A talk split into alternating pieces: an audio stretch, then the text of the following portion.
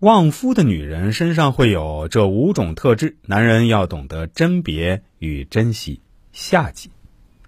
第四，旺夫的女人独立，有自己的事儿，以及能搞定自己的事儿。如果一个女人没有自己的事儿，没有自己的个人追求，那这个家庭要幸福，只能碰运气。独立太重要了，大到国家，小到个人。要是不能管理好自己，做不了自己的主，麻烦可以说是天天都有。而所谓旺夫，就是最起码在自己的事儿上不要给对方添麻烦。要是夫妻俩互为累赘，那日常吵闹甚至婚姻破裂，可能是早晚的事儿了。第五，旺夫的女人和男人互补。其实我们大多数人在能力、性格等各方面都有不同程度的缺陷。当然，也并非是缺陷。比如，有些人大事儿不含糊，小事儿就处理不好；但有些人做事儿很谨慎细致，却又比较保守，不愿冒险。这两种人也不能说哪种更好，当然也不算什么缺陷。只是这两种人如果做成夫妻，而且能相互支持和理解的话，那进则可以荣华富贵，退则可以衣食无忧。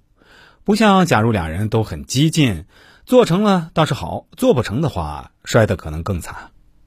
嗯，以上差不多就是旺夫女人的几个特点。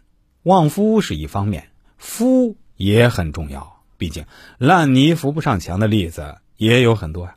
而且，不要把旺夫的女人看成是温柔贤惠的女人，让男人称心如意的女人。其实，在写这篇文章之前，我也看过网上很多文章，他们几乎都把旺夫。女人朝着贤惠这个角度去写了，但是贤惠的女人就能旺夫吗？那可不一定。